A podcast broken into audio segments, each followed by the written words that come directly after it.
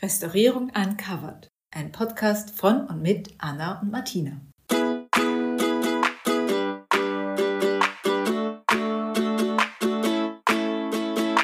Hallo und herzlich willkommen. Wir sind Anna und Martina, beide akademische Steinrestauratorinnen aus Wien. Und wir geben Folge für Folge Einblicke in die Welt der Konservierung und Restaurierung. Reden über Realitäten und Klischees, Fakten und Irrtümer, Alltagsgeschichten und Special Moments. Und jetzt geht's los. Hallo liebe Anna.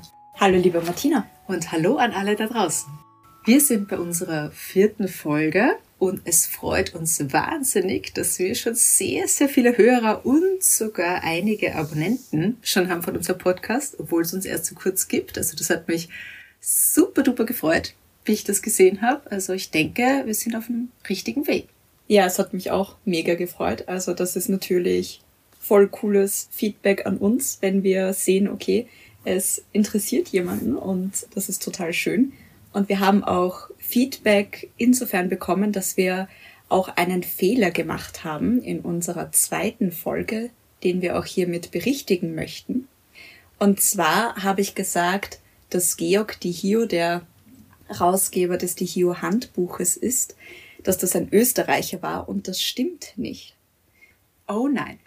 Ja, es war ein Deutscher, natürlich. Verdammt.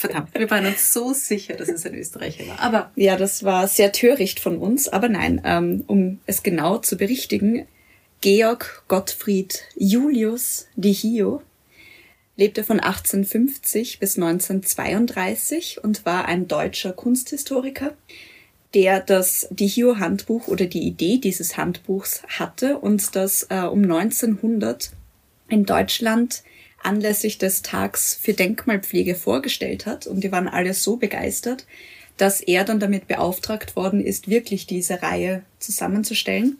Und die ist dann auch in Deutschland ab 1905 herausgegeben worden und war dann so erfolgreich, dass sie dann in Österreich auch herausgegeben worden ist ab 1933. Da war aber der Dehio, also der Georg Dehio, schon tot. Und in Österreich waren da vor allem Dagobert Frey und Karl Ginhardt, auch 2 Kunsthistoriker, maßgeblich beteiligt. Und das gab es dann auch in Polen ab 1993 auch diese Reihe. Und die werden alle unter dem Namen Dehio-Handbuch geführt, weil ursprünglich es die Idee von dem Georg Dehio war, werden aber seit 1953 in Österreich zumindest vom Bundesdenkmalamt herausgegeben. Sehr gut. Jetzt habe ich auch wieder was gelernt, aber deshalb ist es total wichtig, dass ihr ganz aufmerksam zuhört und uns, falls euch was auffällt, bitte immer gerne schreiben. Dann starten wir mal los. Gehen wir in Medias Res. Ja, gehen wir in Medias Res. Und wir wollten diese Folge Schönbrunn widmen, weil ich war jetzt die letzten Tage, Wochen, irgendwie so oft in Schönbrunn, also genauer im Schlosspark Schönbrunn für alle Nicht-Wiener. Jeder, der in Wien wohnt oder schon mal war, weiß natürlich Schönbrunn, das Schloss, Welterbe seit 1996, eines der wichtigsten Naherholungsgebiete für Wienerinnen und Wiener. Also eben, ich bin auch wahnsinnig oft dort spazieren, joggen, im Tierpark einfach nur herumhängen, wenn es zu heiß ist. Du und andere, ich weiß nicht wie viele Millionen Besucher jährlich. Ja, ich glaube, es ist der Touristen-Hotspot schlechthin. Also ja, merkt man auch wieder, dass richtig viel Andrang ist, ziemlich viel los ist. Ja, laut Tourismuspresse hat man für das Jahr 2021 an allen Standorten des Schlosses eine Besucherzahl von 1.330.500 Personen gezählt. Boom. Ja, das ist heftig. Schon viel. Ja, ich glaube, das wäre auch so eine eigene Folge mal zu Massentourismus und Kulturerbe. Aber ja, da gibt es einige Kolleginnen, die sich da auch intensiver beschäftigen. Sollten wir einladen, sollten wir uns vormerken, auf die To-Do-Liste damit. Naja, und jedenfalls, ich war halt dort spazieren und bin halt wieder mal am Najadenbrunnen vorbeigekommen. Also eigentlich führt mich mein Weg dann immer zum Najadenbrunnen. Ja, ist ja ganz klar, du musst ja irgendwie daran vorbeigehen. Der Najadenbrunnen war ja dein Diplom. Und Das wäre eigentlich eh ganz spannend, wie oft du im Jahr den Najadenbrunnen besuchst, ob du das als Teil eines Monitoring machst, weil du irgendwie kontrollieren möchtest, wie sich der Zustand verändert, oder machst du das aus persönlichem Interesse? Also ich mache es eigentlich eher aus persönlichem Interesse. Also ich bin jetzt nicht beauftragt oder so mit dem Monitoring von dem Brunnen. Und ja, es war mein Diplom. Es ist jetzt auch schon wieder, lass mich rechnen, 10 Jahre. 10 Jahre her, dass ich meine Diplomarbeit geschrieben habe und durfte mich damals eben mit dem Najadenbrunnen im Schlosspark beschäftigen. Und ich gehe eigentlich im Interesse halber eigentlich, ja, halt immer wieder dort vorbei und schaue, wie der Zustand ist. Und ich muss sagen, er sieht seitdem immer eigentlich tipptopp aus. Also sehr gepflegt, sehr guter Zustand, weil das war ja eben vor meiner Diplomarbeit eindeutig nicht der Fall. Eindeutig nicht, nein. Ich kann mich voll gut an deinen Diplomvortrag erinnern, weil es war nicht diese klassische Vorher-Nachher-Restaurierung, wo es einfach nur darum geht, bam, das kann Restaurierung, sondern du hattest ja einen ganz anderen Schwerpunkt. Und kannst du vielleicht ein bisschen davon erzählen, wie es zu dieser Themenfindung gekommen ist und wie wir uns diesen Brunnen eigentlich vorstellen müssen? Wie hat er denn ausgesehen, bevor du deine Diplomarbeit gestartet hast? Ja, also das mache ich sehr gerne.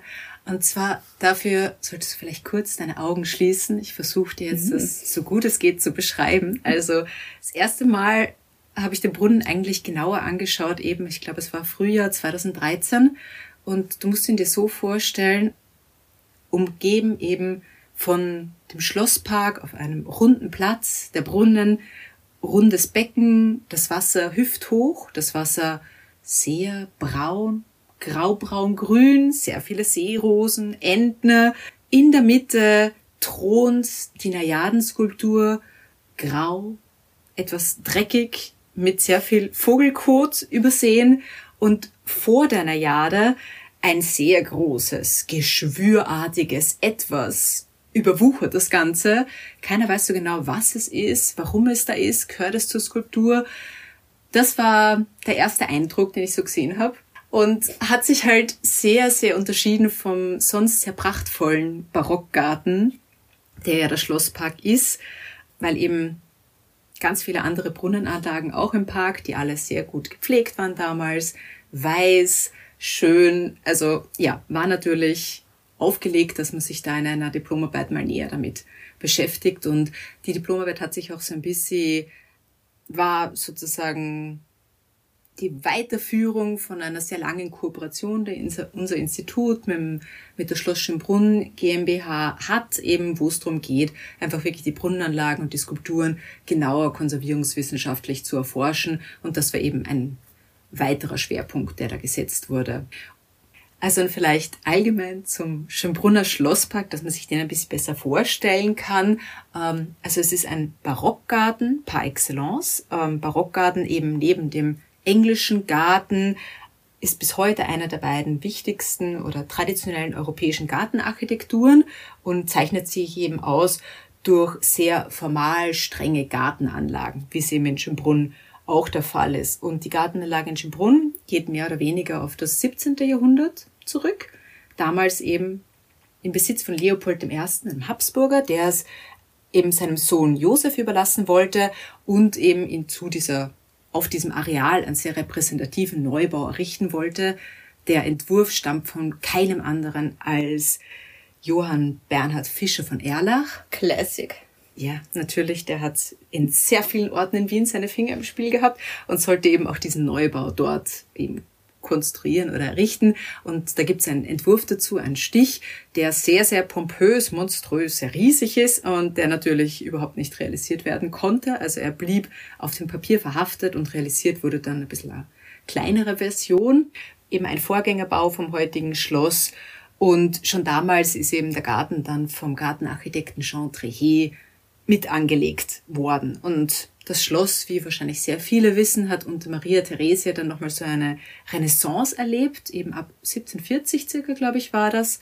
Und sie hat damals das Schloss dann mit dem Architekten Nikolaus Pacassi umbauen lassen, im Stil des Rokoko. Und gleichzeitig ist dann auch der Garten aus umgebaut worden, eben damit es ein richtiger Barockgarten wird. Da hat sich federführend ihr Mann, also der Mann von Maria Theresia, dafür interessiert oder damit beschäftigt, sag ich mal. Das war der Kaiser Franz Stephan I. von Lothringen. Und ein paar Jahre später, ab 1769, kam es dann zu weiteren Baumaßnahmen im Garten, eben unter der Leitung von Johann Ferdinand Hetzendorf von Hohenberg.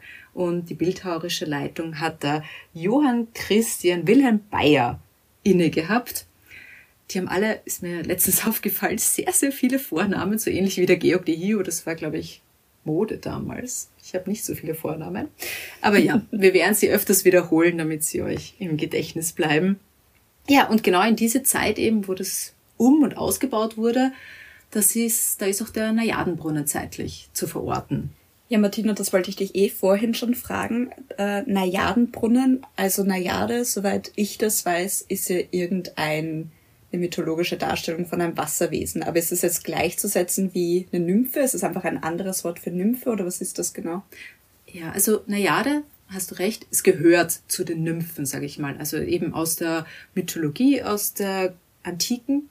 Aber jedenfalls sind halt Bewohnerinnen von Quellen, Seen, Flüssen, deshalb halt immer in Verbindung mit Wasser dargestellt und ja, gehört zur Gruppe der Nymphen. Und in Schönbrunn ist die Najade mit einem Putto und einem Schwan dargestellt als Brunnenskulptur. Streng genommen auch, damit jetzt nicht heißt, sie spricht immer von einem Najadenbrunnen. Es gibt in Schönbrunn 2 Najadenbrunnen, nämlich einen östlichen und westlichen. Ich habe mich mit dem östlichen beschäftigt, aber der westliche ist mehr oder weniger sehr ähnlich gestaltet. Das Brunnenbecken schaut ein bisschen anders aus von der Grundform, die Najade ein bisschen anders. Aber wenn ich über einen Najadenbrunnen spreche, meine ich immer den östlichen im Schlosspark. Und eben genau wie der westliche, also beide Najadenbrunnen, datiert auf zwischen 1777 und 1780 und vielleicht noch eine interessante Side-Story hier, die ich dir erzählen wollte, was ich bei meiner Recherche sozusagen herausgefunden habe, ist, dass der Johann Christian Wilhelm Bayer hat ja sozusagen sehr viele Skulpturen gestaltet und eigentlich waren diese Najaden-Skulpturen, die jetzt in den eigenen Brunnen sind, für den Neptunbrunnen. Das ist so einer der größten Brunnen in Schönbrunn. Mhm. Kennst du sicher, wenn du am großen Parterre stehst, zur Gloria drauf siehst. Eigentlich waren die 2 Skulpturen für diesen Brunnen konzipiert, aber der Herr Bayer hat sie angeblich absichtlich zu klein dimensioniert, was eigentlich fast schon, das kann nicht zufällig passiert sein, das war, glaube ich, bewusst, damit sie eben nicht zum Neptunbrunnen passen und er auch noch diese 2 Extrabrunnen auch noch ausgestalten darf. Also ja, damit ihm ja kein anderer Bildhauer in die Quere kommt, sondern er wirklich das gesamte skulpturale Programm gemacht hat. Also ja, das schon ist damals. So lustig. Das sind einfach so, keine Ahnung. So Wiener Lösungen, oder? Ja, ich weiß nicht. Irgendwie. Also Wahnsinn. Ja, der Neptunbrunnen, das ist nämlich voll cool. Ich weiß nicht, ob das viele machen, aber man kann ja, das meinst du den, wo man auch hinten raufgehen kann und man steht dann oberhalb des Brunnens und kann sich auch die gesamte Rückseite anschauen und das finde ich auch immer ganz spannend zu sehen, aus wie vielen Teilen, aus wie vielen Steinen eigentlich auch dieser Brunnen besteht und wo die ganzen Klammern gesetzt sind und was alles aus Marmor und quasi einem Tuffgestein oder so besteht. Das, finde ich, kann man von oben viel besser beobachten oder viel mehr Details erkennen als von unten.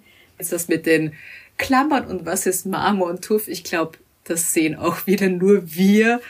Eben, genau wie ich letztens sagte, Restauratoren haben einfach einen anderen Blick oder interessieren sich für andere Dinge. Die anderen finden es wahrscheinlich eher cool. Oh, ich kann da hinten herumgehen. Aber ja, ich finde es auch super, dass man da einfach wirklich rundherum gehen kann um den Brunnen. Ist halt auch nicht immer der Fall. Ja, wir können jetzt den Blick leiten und dann können vielleicht ein bisschen mehr in die Tiefe gehen, woran man welches Gestein erkennt. Und dann können unsere Hörerinnen das dann auch selber erkundschaften, wenn sie das nächste Mal in Schönbrunn spazieren gehen. Mhm, das stimmt. Gut, aber um auf den Najadenbrunnen zurückzukommen, das heißt Neptunbrunnen und Najadenbrunnen sind auf jeden Fall zur gleichen Zeit entstanden, unter dem Bayer. Aber die anderen ganzen Skulpturen, Vasen, schieß mich tot, was dort alles steht, das ist ja wahrscheinlich auch aus dem gleichen Zeitraum, oder? Genau, ja. Also das ist eigentlich eben alles aus dieser großen Umgestaltungsphase Ende des 18. Jahrhunderts oder zweite Hälfte 18. Jahrhundert.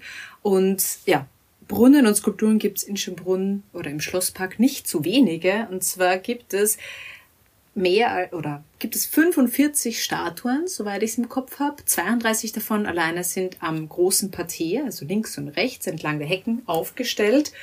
Es gibt 8 große Brunnenanlagen mit eben dazugehörigem skulpturalen Programm und mehrere kleine Brunnen auch noch verstreut. Also es ist wirklich nicht nur Bäume und Sträucher, sondern echt viele sehr schöne Skulpturen auch. Also sollte man, wenn man spazieren geht, auf jeden Fall da die Augen offen halten, finde ich. Mhm.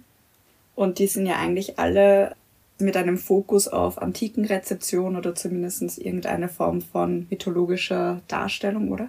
Ja, genau. Also ist recht klassisch, glaube ich, weil das war halt damals einfach diese Antikenrezeption oder dieser antikisierende Gedanke sollte mehr oder weniger den Herrschaftsanspruch eben in Schönbrunn von den Habsburgern, aber insgesamt bei anderen Schlössern halt von den anderen Herrschern einfach zum Ausdruck bringen.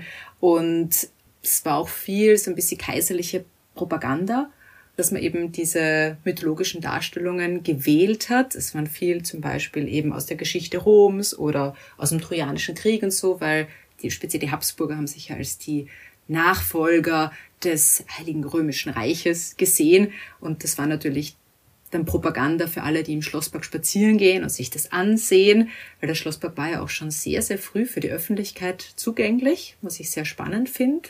Eigentlich, also sehr fortschrittlicher Gedanke, dass man das auch für das normale Volk öffnet, die dann dort flanieren gehen können. Mhm. Seine schönen Kleider ausführen. Ja, aber wie gesagt, eben, das waren eben viele Schlossgärten im 17. Jahrhundert, die sollten halt einfach die Macht der Monarchen repräsentieren. Und da ging es halt einerseits eben um diese Macht Mensch über Natur, aber auch der Mensch, der das Wasser unter Kontrolle hat, was halt durch diese ganzen Brunnenanlagen dargestellt werden sollte. Und ja, in Schönbrunn ist das halt auch einfach alles sehr, sehr repräsentativ inszeniert. Spiegelt sich ja auch eben in dieser strengen, formalen Gartengestaltung der Symmetrie, dem allen wieder. Also man hat auch das Gefühl, wenn man in Schönbrunn ist, okay, der Mensch hat da voll die Kontrolle über jedes Wachstum von jedem Grashalm und alles. Immer noch. Genau, neben eben diesem ikonografischen Programm oder dieser ikonografischen Abstimmung gab es eben auch in Schönbrunn ein gestalterisches Konzept, eben was vor allem sich in den Brunnen niederschlägt. Und zwar mehr oder weniger das Konzept hieß weiße Marmorfigur auf grottenartigem Unterbau. Also das ist jetzt nicht entstehungszeitlich so formuliert, das ist dann in mehreren wissenschaftlichen Arbeiten einfach so formuliert worden, die eben in jüngerer Vergangenheit gemacht worden sind. Aber das war so das Konzept, nachdem die Brunnen gestaltet waren. War es das? Weil, wie ich meine Augen schließen musste und du dieses Stranger Things-Szenario mir vorgestellt hast von dem Brunnen, dann hast du von Grau in Grau und irgendwelchen Geschwüren geredet. Also von Weiß hast du jetzt nicht gesprochen. Ja, das stimmt. Das ist ja auch Teil des Rätsels war Teil meines Diploms, das zu klären, weil auf die anderen Brunnen trifft es mehr oder weniger zu. Also dieses weiße Marmorfigur wurde eben dadurch realisiert, dass die Brunnenfiguren aus Sterzinger Marmor gefertigt wurden. Also das sind zum Beispiel eben die römische Ruine, die Brunnenskulpturen beim Neptunbrunnen, beim Engelsbrunnen, beim Fischbassin sind die Brunnenskulpturen alle aus Sterzinger Marmor gefertigt. Ein weißer, grobkörniger Marmor. Ja, vielleicht sollten wir da auch ein bisschen in die geologische Terminologie eintauchen, weil wir reden sehr oft von ganz bestimmten Marmorvarietäten, weil Marmor ist ja der Überbegriff für ein metamorphes Gestein. Metamorphes Gestein heißt Umwandlungsgestein und im Fall von Marmor ist das, wenn ein Kalkstein durch erhöhten Druck und Temperatur wieder aufschmilzt und sich zu einem neuen Gestein formt und das ist eben der Marmor. Und der Sterzinger Marmor, das bedeutet Sterzing, das ist der Ort, aus dem er kommt in Südtirol und Marmor ist jetzt eben die Bezeichnung für die Gesteinsart. Und der Sterzinger Marmor zeichnet sich ja auch dadurch aus, dass es sehr grob kristallin ist. Das bedeutet, wenn wir sagen, es ist ein sehr grober oder ein sehr feiner Marmor, dann unterscheidet sich das dadurch, dass der Marmor aus ganz vielen Kalzitkristallen besteht, die ganz dicht eng beieinander liegen. Also dieser Stein ist sehr, sehr dicht, der hat kaum Porenraum. Also ich glaube, zwischen 1-3% gibt es maximal. Und wie groß ein Kalzitkristall ist, wird dann eben bestimmt, ob das grob oder fein ist. Und beim Sterzinger Marmor ist ja ein Kalzitkristall zwischen 3 und 6 Millimeter groß, also wirklich sehr, sehr groß. Sehr, sehr groß. Sieht man eigentlich schon teilweise sogar mit freiem Auge. Also das ist eben, unterscheidet ihn stark von anderen feinkörnigen Marmoren. Und in Schönbrunn ist eben lustig, dass dieses Konzept, was ich vorher erwähnt habe, dort, wo kein Marmor verwendet wurde oder verwendet werden konnte, hat man auch versucht, dem Konzept trotzdem treu zu bleiben und hat dann dort einfach sozusagen Kalksandstein verwendet, der weiß gefasst, also weiß angestrichen wurde. Und um diesen Marmor ein bisschen zu imitieren, hat man in den Anstrich dann Glassplitter hineingemengt, dass es doch in der Sonne noch ein bisschen glitzert und ein bisschen eben diesen Effekt von Marmor wiedergibt. Und das ist zum Beispiel bei den Ehrenhofbrunnen und bei den Obeliskbrunnen der Fall. Also solltest du mal vorbeigehen und schauen, ob mit deinem restauratorischen Auge du den Unterschied feststellen kannst. Aber okay, Martino, du hast jetzt schon viel über die Farbe und das Gestaltungskonzept geredet. Aber könntest du jetzt genauer über deine Diplomarbeit sprechen und was du jetzt eben herausgefunden hast? War es jetzt weiß? War es grau? Klär uns auf. Ja, also jetzt habe ich dich lang genug auf die Folter gespannt. Also zurück zum Najadenbrunnen, der graue Brunnen, wie ich ihn vorgefunden habe. Um zu klären, ist es jetzt Marmor, ist es kein Marmor, was hat es damit auf sich, haben wir oder habe ich als Restauratorin eine kleine Probe entnommen. Natürlich an einer nicht offensichtlichen Stelle, wie wir das letztens schon diskutiert haben bei der Probenentnahme. Und es hat sich natürlich gleich gezeigt, schon bei der Probenentnahme, okay, es ist Marmor, es ist ein weißer Marmor drunter. Und auch, wie wir dann einen Querschliff angefertigt haben, hat sich gezeigt im Mikroskop, okay, die Skulptur ist wirklich aus Marmor. Und warum sie grau ist, ist einfach, es ist eine dünne Kalkkruste auf der gesamten Skulptur drauf gewesen, die eben durch verschiedene Verunreinigungen, sei es in der Kruste drinnen oder auf der Kruste, einfach dieses graue Erscheinungsbild hatte.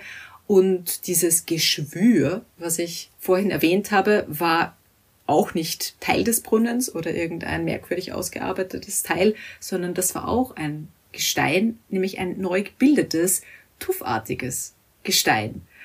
Und das Spannende jetzt war bei dem ganzen Projekt ist, dass diese Kruste als auch das Gestein durch Mikroorganismen induziert war. Also die Bildung von beidem war eigentlich durch Mikroorganismen beeinflusst. Und das fand ich super, super spannend. Und ich habe da gemeinsam mit einer Mikrobiologin sehr viel sozusagen recherchiert und untersucht und Proben genommen und mir einfach angeschaut, okay, was für Mikroorganismen sind denn das, die auf dem Brunnen leben? Weil ich meine, Brunnen ist das Habitat schlechthin für Mikroorganismen, weil genug Wasser, genug Licht, einfach perfekt, sage ich mal. Und beim Najadenbrunnen war es dann so, dass wir in erster Linie gefunden haben Cyanobakterien, Algen und Moose, natürlich auch ein paar Pilze und andere Bakterien, aber die drei waren so die Hauptgruppen und alle drei sind halt so auf Stein mehr oder weniger gern gesehen. Ist natürlich, du kennst das ja, nicht zu verhindern. Ich meine, im Außenbereich, wir haben überall Mikrobiologie und aber diese ganzen Mikroorganismen auch machen, ist, dass sie natürlich den Stein, wenn sie darauf leben, schädigen können, also den mineralischen Stein, in erster Linie eben durch diverse Stoffwechselprozesse, aber auch durch ihr Wachstum. Also viele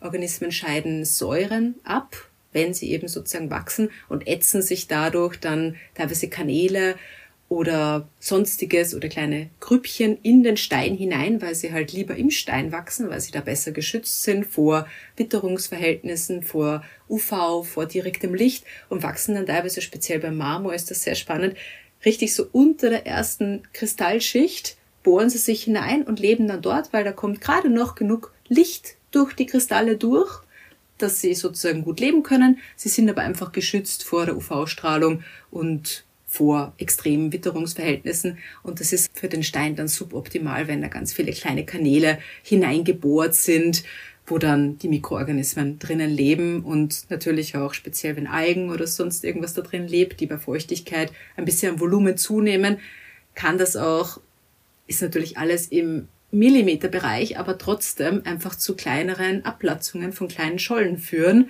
weil eben die Alge sich ausdehnt, die oberste Kristallschicht absprengt und ja, dann liegt sie wieder an der Oberfläche, gräbt sich wieder tiefer rein und so führt das eben ganz, ganz langsam und stetig zu einem Abtrag der Oberfläche. Ja, also sie sind nicht zu unterschätzen, was eben beim Najadenbrunnen auch noch ganz spannend war, neben diesen ganzen Ätzungen und natürlich auch farblichen Veränderungen, die mit einem Bewuchs mit Mikroorganismen einhergehen, weil die ja von grün über orange, über schwarz alle möglichen Farben annehmen können, ist, dass sie auch durch ihre Stoffwechselprozesse, ich werde das jetzt nicht im Detail ausführen, das ist in meiner Diplomarbeit nachzulesen, aber eben durch ihre Stoffwechselprozesse die Ausfällung von Kalk begünstigen können, eben Kalk aus dem Wasser, wo ja Calciumionen in gewisser Konzentration immer vorhanden sind, speziell im Außenbereich, und sich dann auf der Oberfläche vom Najadenbrunnen eben als Kalkkruste ablegt oder eine Kalkkruste bildet.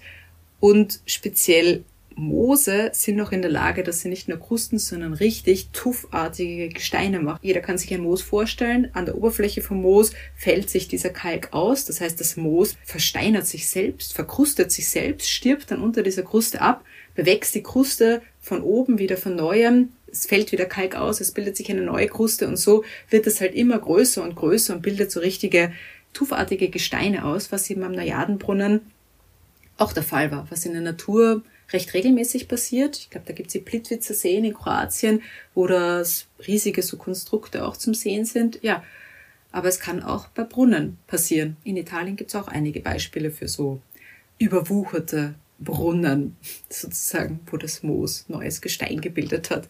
Und das war eben beim Najadenbrunnen auch der Fall. Mhm. Also ich finde, einerseits finde ich es ziemlich cool, weil du in unserer ersten Folge erwähnt hast, dass du dich extrem für Mikrobiologie als auch für Konservierung und Restaurierung begeisterst. Und in dieser Diplomarbeit ist es ja super, dass deine beiden Interessensgebiete so gut miteinander kombinierbar waren. Und ich finde, deine Diplomarbeit zeigt auch voll gut, wie schwierig es sein kann, dann ein Maßnahmenkonzept zu entwickeln. Weil du hast herausgefunden, okay, wir haben den weißen Marmor, aber wir haben auch ein neues Gestein, was sich darauf gebildet hat. Es ist wie ein gewachsener Zustand, der einfach durch diese natürlichen Prozesse, die eben bei einer Brunnenanlage in Gang kommen, kann es eben auch zu dieser Bildung von diesem neuen Gestein kommen, was jetzt zum einen, wie du es beschrieben hast, schädlich sein kann für den Stein, weil die Mikroorganismen die Gesteinsoberfläche natürlich zum Teil schädigen. Auf der anderen Seite kann eine Kruste auch den Stein schützen vor anderen Umwelteinflüssen, also von der Witterung. Also das ist eben die Frage, wie man damit umgeht. Wie argumentiert man das im Maßnahmenkonzept? Nimmt man das ab? Lässt man das oben? Und ich glaube, das war ja genau dieser spannende Teil. Wie hast du dich dann letzten Endes entschieden?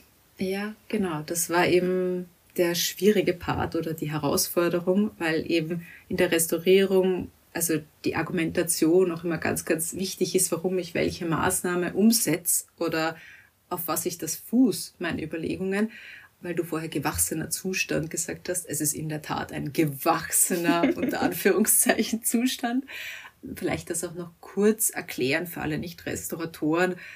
Das trifft uns halt sehr, sehr oft, dass es sozusagen nicht, egal bei welchem Kunstwerk, nicht mehr der unter Anführungszeichen originale oder entstehungszeitliche Zustand ist, sondern dass einfach Veränderungen stattgefunden haben, vielleicht Dinge hinzugekommen sind, manchmal sich auch die Oberflächen durch Witterungseinflüsse verändert haben, sich eine Patina ausgebildet hat, die eben irgendwie dann schon zum Objekt dazugehört und nicht einfach wieder entfernt oder weggenommen werden kann. Das heißt, wir haben einen über die Zeit gewachsenen Zustand, den es zu respektieren gilt.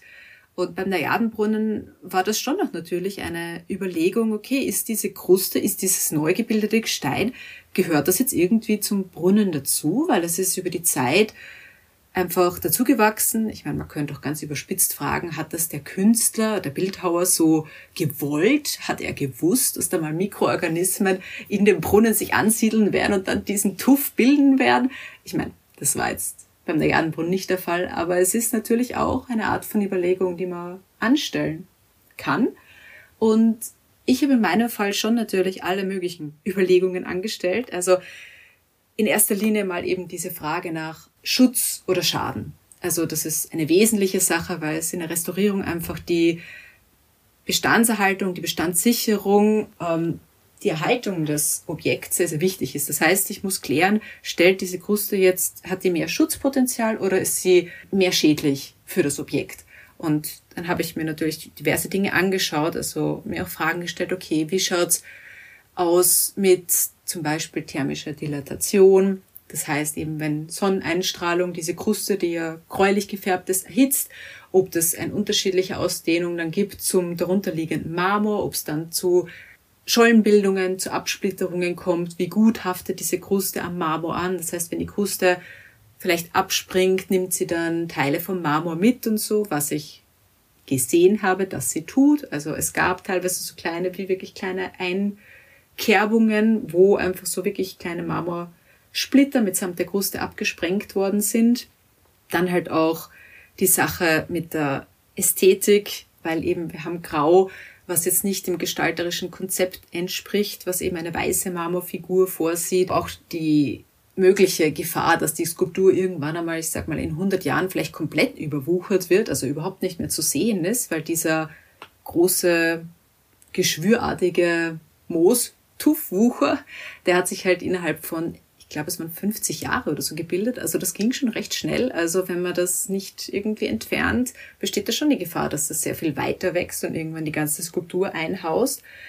Letztendlich war dann denkmalpflegerischer Aspekt oder eben das Gestalterische, dieses Ensemble, was wir in Schönbrunn haben, die verschiedenen Brunnenanlagen, die gestalterisch aufeinander abgestimmt sind, das war dann das Argument, warum dann rausgekommen ist, okay, wir werden die Kruste und den Tuff abnehmen, weil einfach Brunnenanlagen sind alle aus derselben Zeit, aus demselben Zeitraum. Sie haben alle ein übergeordnetes Konzept und das gilt es einfach sozusagen für Schönbrunn zu erhalten und deshalb soll es wieder rückgeführt werden und die Kruste einfach abgenommen werden, dass es wieder diese weiße Marmorfigur ist. Mit eben auch diesen weiteren Argumenten, dass die Kruste jetzt nicht nur schützt, sondern auch schädlich ist. Mhm.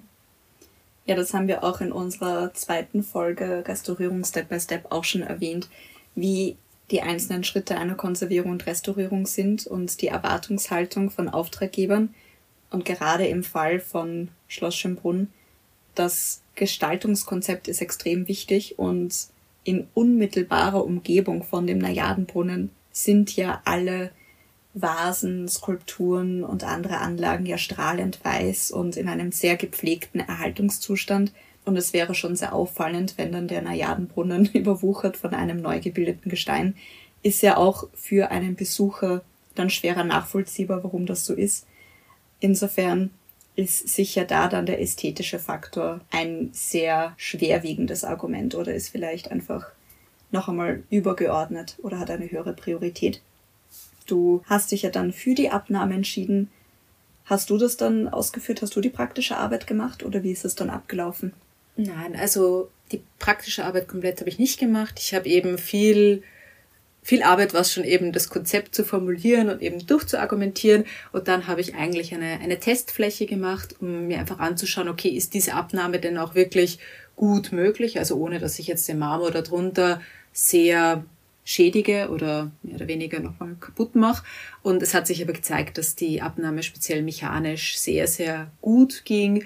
Also es war dann sozusagen eine Mischung aus mechanischer Abnahme mit Hammer und Meißel, speziell von diesen neu gebildeten Gestein und dann noch einmal ein Nacharbeiten mit einem Mikrosandstrahlgerät Also das hat sich eigentlich mechanisch wirklich gut entfernen lassen. Und das habe ich dann noch so ein Konzept formuliert und eben Empfehlungen abgegeben, was für ein Strahlgranulat und so weiter zu verwenden wäre.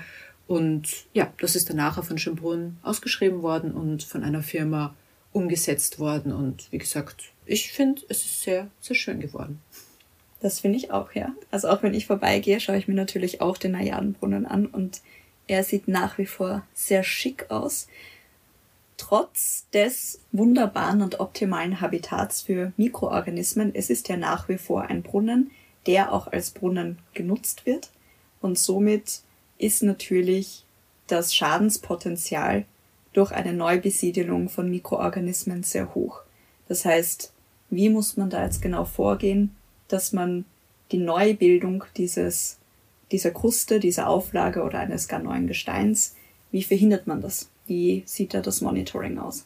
Genau, das war halt auch eine sehr wichtige Frage in meiner Diplomarbeit. Und eben, wie du sagst, man kann es nicht verhindern, dass sich Mikroorganismen wieder dort ansiedeln. Also man ist einfach im Außenbereich, man kann das nicht unter eine Glasglocke stellen, das Ganze. Man kann es nicht in den Innenbereich verbringen.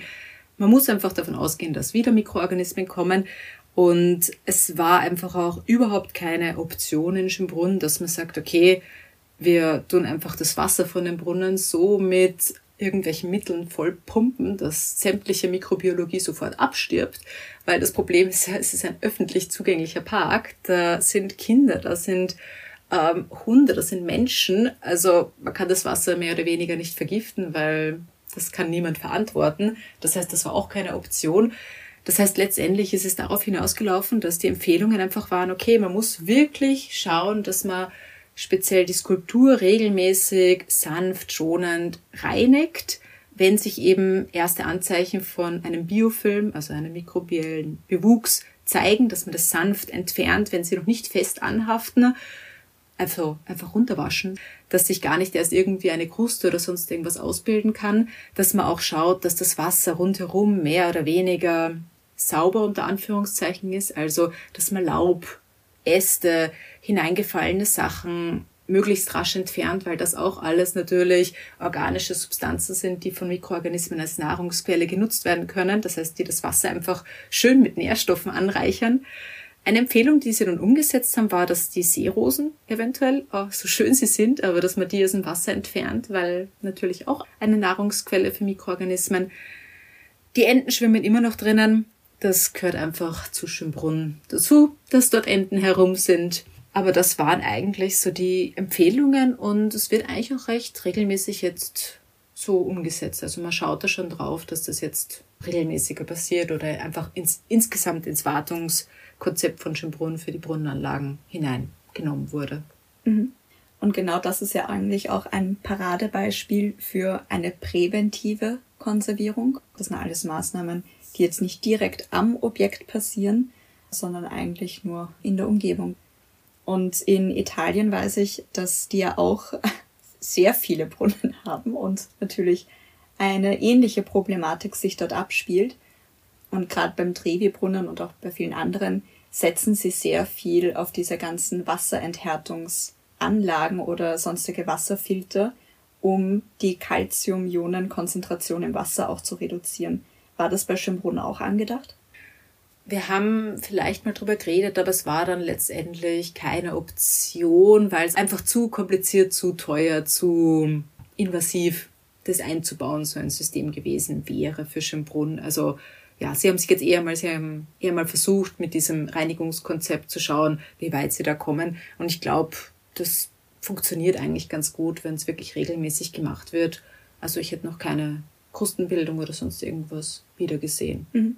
Ja, das ist, finde ich, auch immer eine wichtige Abwägung, zu sagen, kann man das einfach mit weniger invasiven Maßnahmen eine Erhaltung schaffen, weil natürlich die Implementierung von solchen Wasserenthärtungsanlagen ist ja doch ein größerer Eingriff. Und sehr, sehr viele Brunnen. Viel Geld. Ja, vielen, vielen Dank, Martina, dass du deine Diplomarbeit uns heute vorgestellt hast. Ich bin extrem begeistert von ihr, weil es eben nicht um diese klassische Vorher-Nachher-Restaurierung geht, sondern um die Argumentation. Dankeschön. Daumen hoch, ne? Danke. damit verabschieden wir uns von allen Hörerinnen und Hörern und wir hören uns nächstes Monat wieder mit einer spannenden Geschichte. Bis zum nächsten Mal. Bleibt nur noch eins zu sagen. Feedback und Anregungen sind erwünscht. Martina, wie kann man uns am besten erreichen? Einfach in die Podcast-Beschreibung schauen. Dort findet ihr unsere Mailadresse und unseren Instagram-Account. Bis zum nächsten Mal, liebe Anna. Bis bald, liebe Martina.